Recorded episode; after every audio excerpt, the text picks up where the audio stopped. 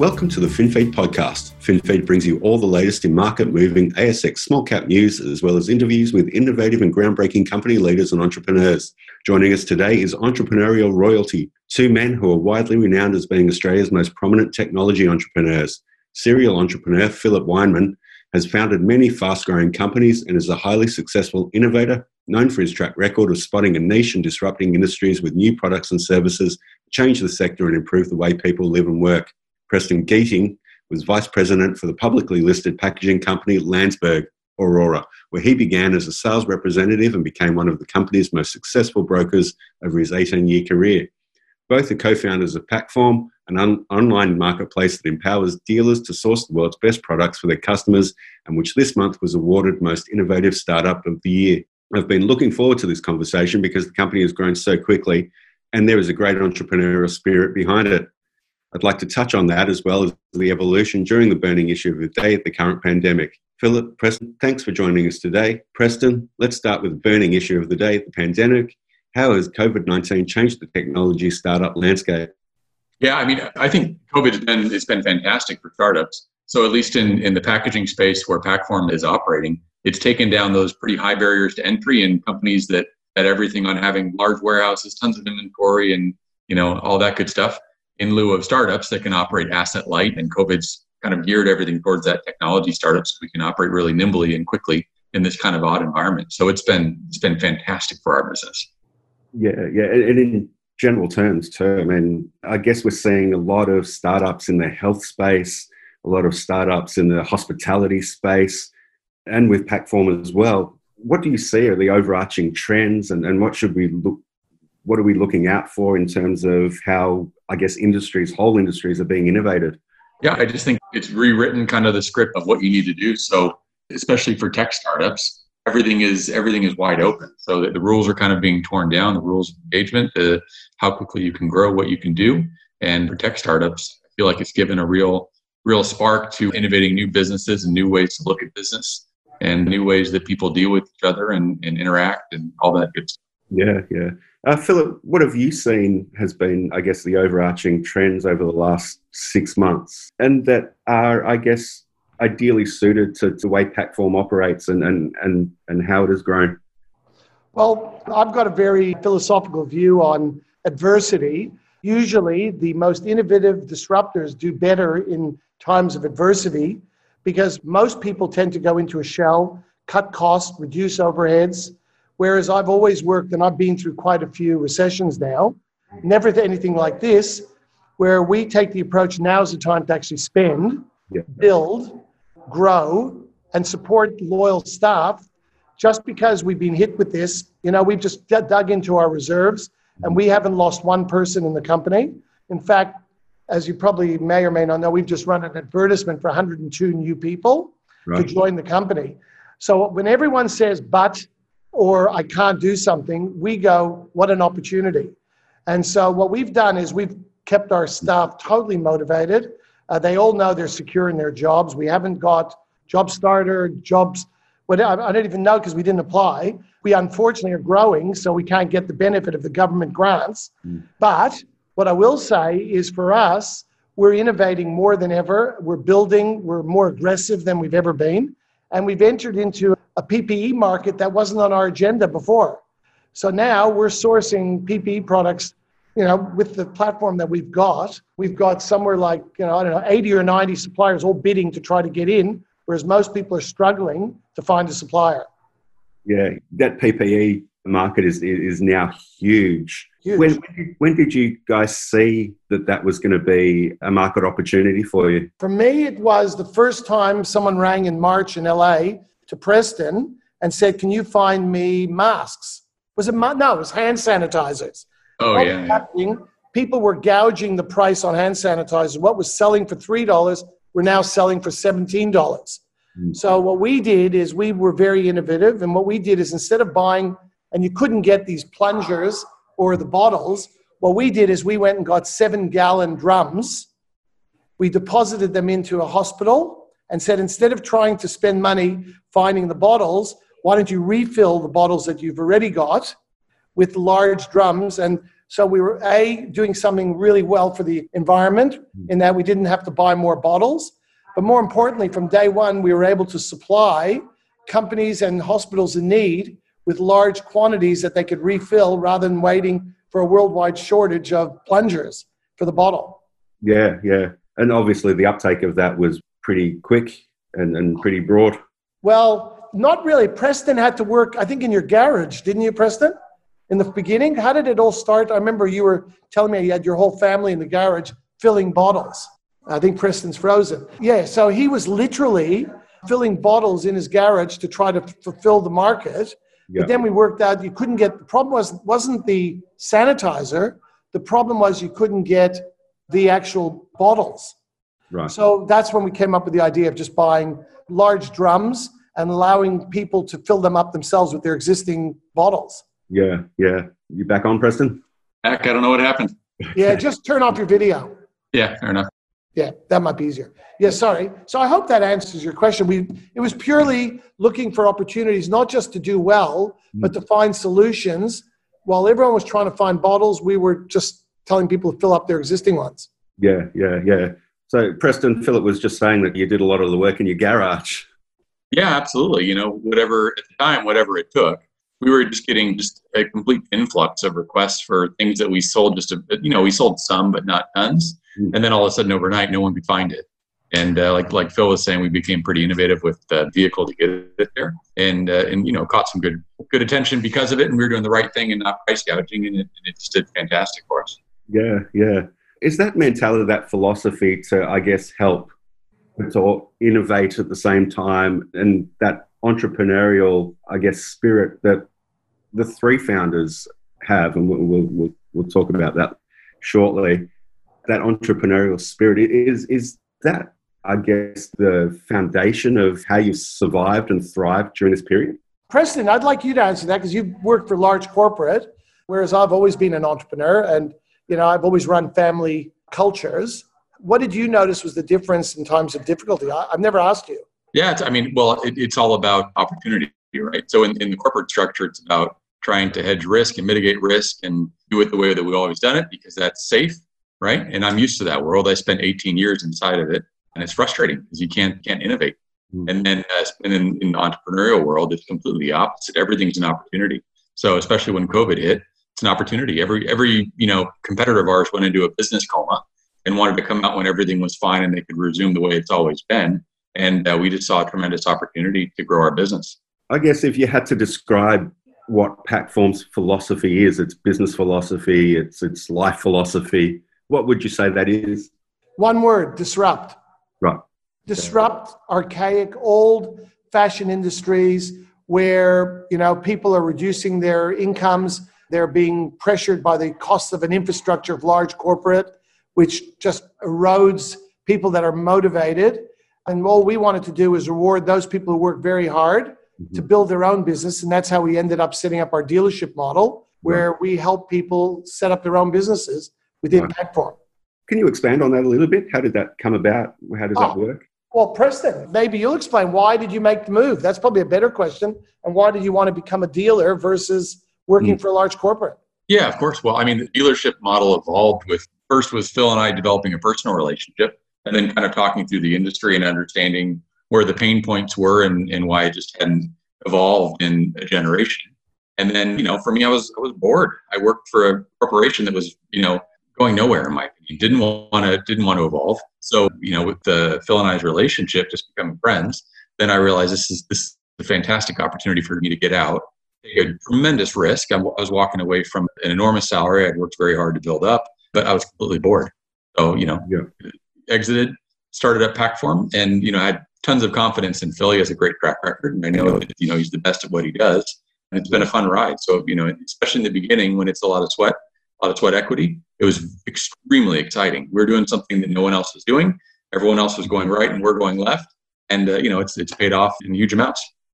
Yeah. So for me, the reason why dealerships came about is Preston's commission was being eroded every month with overhead costs that were eroding his commission. Mm. And I said, Why don't you want to own your own business? I'll help you fund your own business. Because really, most people are afraid to leave for fear that their paycheck is going to come.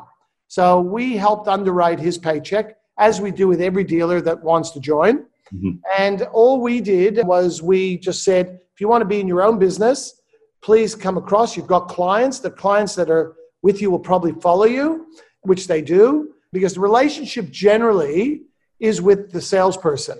Corporates that try to squash that relationship ends up realizing that sooner or later the customer is really working with an individual, not necessarily a big corporation. Mm-hmm. So the dealership model came about. Today, we've got so many different models within Packform. You can be a salaried person, you can be your own business, you can get a partial income and commission. Mm-hmm. So, really, it's a platform marketplace where people can choose how they want to make their living. Okay. So, I guess in, in you know, modern times, as we're all adapting to different ways of working, Packform actually gives people the flexibility to work in the manner that they would yeah. like to. Yeah, if you take Preston, for example, a typical, what was a typical day in your life versus what it is today? I think that's the best way to explain what it is. And you could probably do better than any, Preston. Yeah, for sure. I mean, in, in my past life in, in the corporate, if you could give 14 hours a day, the next the next year they'd want 15 hours a day. And my, you know, my day to day was largely admin when it was supposed to be sales driven and mostly delegating work to other people. So you're just delegating work to different departments and people and to handle functions of the business. And, you know, essentially I became like an email machine. It was, you know, like I said, it was, it was boring. And so now fast forward to Packform, everything we've created this marketplace where everything flows through. It's easier. My email counts are down. I'm able to handle the work myself, but it takes a lot less time in my day. So I've gotten back uh, a lot of my personal time. Been great too. And then on top of that, the business is thriving, doing amazing. And then add in, you know, exciting things like what we're doing today on the podcast and and different things just growing the business has been phenomenal. Yeah, yeah. So how did you two meet? Yeah, yeah, great story. We actually, so the, the company I worked for, we met at a global conference that they were hosting. So I was one of 300 people there, and Phil was one of the keynote speakers, and he was talking about disruption. So it was, you know, sort of a three day event, you know, a lot of motivational and rah, rah, rah, and everybody patting each other on the back, which is fine. I've, I've done enough of those in my career, and it, it seemed kind of like another one of the same. And then Phil got up and talked about disruption and what he does for a living. Yeah. And that's where the light turned on for me. And I thought, oh, okay, this is cool. Yeah. And I haven't heard before. And uh, if nothing else, I want to I want to develop a relationship with that guy and, and get to know him better. Okay, cool, cool. And then it took a year. I was just I was just talking to Preston about you know how he invests his money, you know what he does, how is he living, why is he working twenty hours a day. It was purely based around a mentor role. I wasn't getting paid. I I, I wasn't. I, I've been through the stage of charging lots of money to mentor key people. Mm. It wasn't about the money. All I wanted to do was help him. I had a lot of respect for what he's done. And from there, it got to the point where I said, you know what, this is ridiculous. I used to be in packaging 40 years ago. It was my very first startup. Yeah. And I asked them questions, and what I found was nothing's changed in 40 years. Yeah. It's exactly the same industry. There were suppliers still with dot matrix printers, working pen and paper. The bigger ones are now on SAP, and of course, SAP has made them slower and you know more difficult to get things through. Mm-hmm. And I just saw an opportunity and said, well, if nothing's changed for 40 years, I can easily fix that. And what we're going to do is we're going to build a marketplace where we'll cut out those big fat, you know, overhead companies and replace them with a marketplace that allows a customer to deal directly with a manufacturer and cut out all the layers of warehousing and all the cost structures that brings the selling price mm-hmm. down by going through Packform. Yeah, yeah, it's a great model. It's it's obviously taken off. I want to sort of talk about the spoken about the two of you, but there's a third part of Peter Williams. Yeah, there's who really has an impressive background. Can you tell tell me a little, or tell tell the listeners yeah, a little sure. bit about? Yeah, I've known Peter before he even started Deloitte Digital. I was a client of Deloitte. I'm still a client of Deloitte. Peter Williams was introduced to me by one of my board members, a gentleman called Peter Pagonis, who is specializes in family succession planning and how to break up family units when they get to second and third generation. And he introduced me to Peter, thought he's someone that is a disruptor within a large corporation. We hit it off in two minutes, and Peter then came on our advisory board. And while he was building Deloitte Digital, and then eventually I went to him with this idea and said, What do you think? He said, I'm, I'm all in. Mm. So even though he's not involved day to day, Peter's knowledge of, you know, he's a futurist and probably one of the best on the planet. Right. I don't think there'd be many CEOs in Australia, certainly, that don't know who he is. And there's certainly not many startups in Australia that don't know who he is. Mm. And we just hit it off. He wanted to be part of Packform. So we, you know, he took a shareholding in Packform. And it's only been in the last two months he's really started to get involved. Number one, he sees the value of the company. So obviously, yep. he's seeing a really good investment here. But on top of that, he's also loving what we built. And he's probably our best spokesperson because he's seen everything. He's probably seen every startup in either as a judge or as an advisor. And what he sees in Packform, he's, as he'll tell you, he hasn't seen before. So he's just become a really good friend as well. And he's on the journey with me. And now Preston as well. Yeah, yeah. So looking at the three of you working together, what complementary skills do you have? How do you work in with each other? You know, what what are the strengths and weaknesses that you yep, each yep, uh, yep. kind of fulfill? So, in every partnership, you need the following: you need someone with high EQ, mm-hmm. and that's Preston. Yep. He's far more emotionally intelligent than probably anyone I've ever dealt with. He takes advice better than anyone I've ever seen. He has zero ego and he should have a big ego because when I went to America to meet some of the suppliers, their words to me is, "You found a once in a generation human being," and that's Preston. I would consider myself a teacher now, mm-hmm. where I'm spending most of my day teaching people how to think outside the square. And whenever they bring a problem, the first thing I do is get excited with an opportunity. So I think I've taught even Preston that there isn't such a thing as no or but. There's and, and this is how we're going to do it. Yeah. Peter's on a whole new another level altogether. Peter started off as a consultant. He's probably one of the best visionaries I've ever met. We have absolute respect for each other. And I would say Peter and I really job share. I'm more hands on than he is because I build companies for a living. Mm-hmm. Peter doesn't, but he did with probably one of the biggest of all, Deloitte Digital. And now he's in that position where he doesn't have to, to run anything anymore. He's basically doing what he wants to do with who he wants to do. And he compliments me because he's a great sounding board, having seen more startups than I've ever seen. Mm. He's a great st- sounding board to me personally. And so I would say the majority of our relationship is between Peter and I, and he's only now starting to get involved with other members of the company that need advice. Yes. First, certainly on the technology. Yeah, yeah. So I'm interested, Preston. We talked a lot about advice and, and, and mentoring what have been some of the lessons, I guess, in entrepreneurialism, innovation, disruption that you've taken out of this journey so far? That's a great question. I mean, for me, it's realizing a world with no no restrictions whatsoever. So in the entrepreneurial world, you can you can literally do whatever whatever you'd like. There's there's no there's no boundaries. So hmm. getting my kind of corporate trained brain to realize that every day is a white sheet and you can you can color however you want has been really really exciting and then just and really in the entrepreneur world the speed that everything evolves. I mean we, we don't slow for a second because we want to get as quick as we can to the market for whatever particular part we're doing. Uh, it just operates in, in light speed compared to the compared to the corporate world. And yeah. then the last part is is extreme loyalty. So in the corporate world you don't get that at all. Everyone's loyal strictly to themselves. In the entrepreneurial world you're, you're all in it together because you're going you're going the opposite of, of what everybody else is doing. So that that's been refreshing and to be fair, so, so I think what Preston is, for me, what Preston's learned the most is that, you know, the word no just doesn't exist in an entrepreneurial culture. It's exciting to change the way things are done. And you have to remember, Preston's come from 18 years in a corporation. Mm. So it didn't just start very easy. You know, we had a lot of tension in trying to explain to him ways of doing things.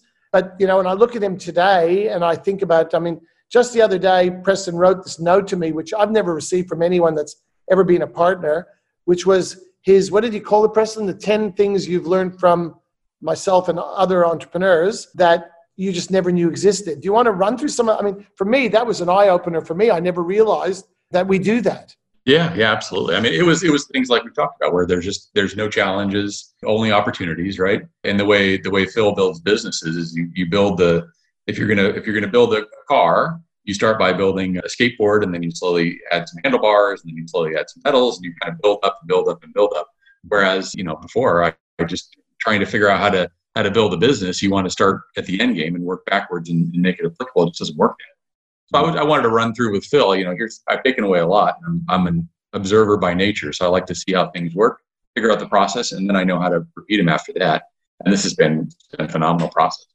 Yeah, yeah, and I, I guess uh, it seems to me that, that part of the success here has been your ability to actually work with each other yeah. rather than sure. in, you know in silos or, or whatever as you would in a corporate environment you actually look to be connected with each other yeah i mean 100%. in our company we have a unique we don't use email in Packform because email creates cc mail which is to me banned uh, i don't believe in cc you're either in or you're out you don't need to be observed uh, be an observer so we tend to put people in their lanes mm-hmm. and we let them go as fast. we have got the German system where you, there's no speed limit. You can sit in your lane and drive as fast as you like. We don't stop you. There's no fine for speeding in Germany, as you know. We run the way, that's how we run Packform. No one goes into another person's lane, right, unless they're too slow and then they have to move over. And we run that way. So the entire business is run without email, but we do use some chat lines that we use effectively. So what that does, it stops these clutters of groups that tend to talk and not deliver. So in a, an environment like ours where there's no speed limit, people just can run at their own pace. If you can't keep up, you move into another lane. And that's what's happening at Packform today. Yeah, yeah. I guess part part of the way that, that this is run, the, the philosophies we've talking about, I mean, generated over 17 million in revenue, accelerated the company's market position and became a major game changer in that sector. I mean, we, have talked a lot of, about, about that sort of growth and what was behind that growth. But how has the sector changed, and what further growth do you want to do you want to see within the sector? Yep, well, I can start with this. We started off as a packaging marketplace. So you want to ask why would we start in packaging? It's probably the most complex of all industries. There are so many moving parts. You know, in our first year, we have six and a half thousand SKUs already that have been shipped because it was the most difficult one. And I wanted to start with the most difficult industry mm. because if I could build a marketplace in a difficult, complex industry with both primary and secondary packaging, then we could move into any industry after that and have a marketplace with suppliers and customers connected. So we start off with packaging. We've proven our model. We now are employing, we've got uh, at any point 40 or 50 applications for dealers. As you know, we've just moved into the UK on the PPE side because they've got a real problem with their PPE. So our model now is basically transparent. We've just got our first significant order in the dental market for face shields. Mm. Where now we're going into selling all dental products, not just PPE. So all we need to do to set up a marketplace is to find a vertical, set up some salespeople, set up some suppliers, put them together, and we now have a new, a new vertical. So for us, Packform is a true marketplace. But the other thing we're now going into is a lot of large corporations who run their own procurement. We're now able to put Packform in for their secondary packaging, where they, and not just packaging, all products from freight to anything, where they don't normally have time to tender that. And what we do is we put that into a large corporate and we're working on a SaaS model for them. So in the case of Australia, I don't think we're going to bother with a dealer network. Right. It's not a competitive marketplace in Australia. It's very very closed with some key suppliers owning the market. Mm-hmm. So we think we're far better off just opening up a SaaS model for large corporates to buy through our platform and connect them to worldwide suppliers. Yeah, yeah. How far along on the journey are you with that? Well, we have one major corporate in the UK that spends a billion dollars a year on packaging. Mm-hmm. That's looking to trial us on 300 million okay. of their low-hanging fruit packaging that doesn't require tenders. Yeah, yeah, it's pretty big yeah, we're we're pretty excited, and they're pretty yeah. excited with what they've seen as well. Yeah, yeah. As part of this growth, as part of moving forward, winning those Stevie Awards, what does yeah. that mean for you? Does that vindicate what you've done? Does you know, I, am not a big award person. I didn't actually know they put the put us in. They did that last October when we were just starting. Right. And I didn't even know that they put it in. I would have waited till we had serious serious mass because mm. that's usually you know as you've known you can look at my background we've won significant number of awards fastest growing company awards yeah. But they did it and we won it based on the fact that we are innovative and we built a great technology that's how we won it we didn't have sales then Yeah, yeah. We just had great technology from day Yeah. one.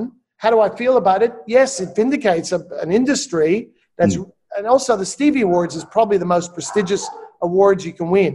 Mm. So for a startup, we're in again now on a few nominations for Employee of the Year, the best female employee in our company. We've just entered. We've got you know quite a number of awards that we've now been asked to to go in by our accounting firm, who think we're crazy not to go for them. But to me personally, awards are how happy people are in our company. That to me is my litmus test and what gets me out of bed every day. Yeah, yeah, yeah. Obviously, the, the excitement of, of building something and, and, and being in an, an industry that can be disrupted. Yeah, you know, what gets me out of bed is people saying we can't do what we want to do. They'll kill us. We're going to get destroyed by all the big guys. They'll put us out of business. You know, I've heard that my whole life. Yeah. They quickly find it goes from them being the aggressor to us being aggressive and them trying to work out what we're going to do next. That's what I love the most. Yeah, yeah. You know, we don't worry about anyone else. We just worry about our own trajectory. But I find it interesting that large corporates tend to focus on what we're doing instead of worrying about what they're doing wrong.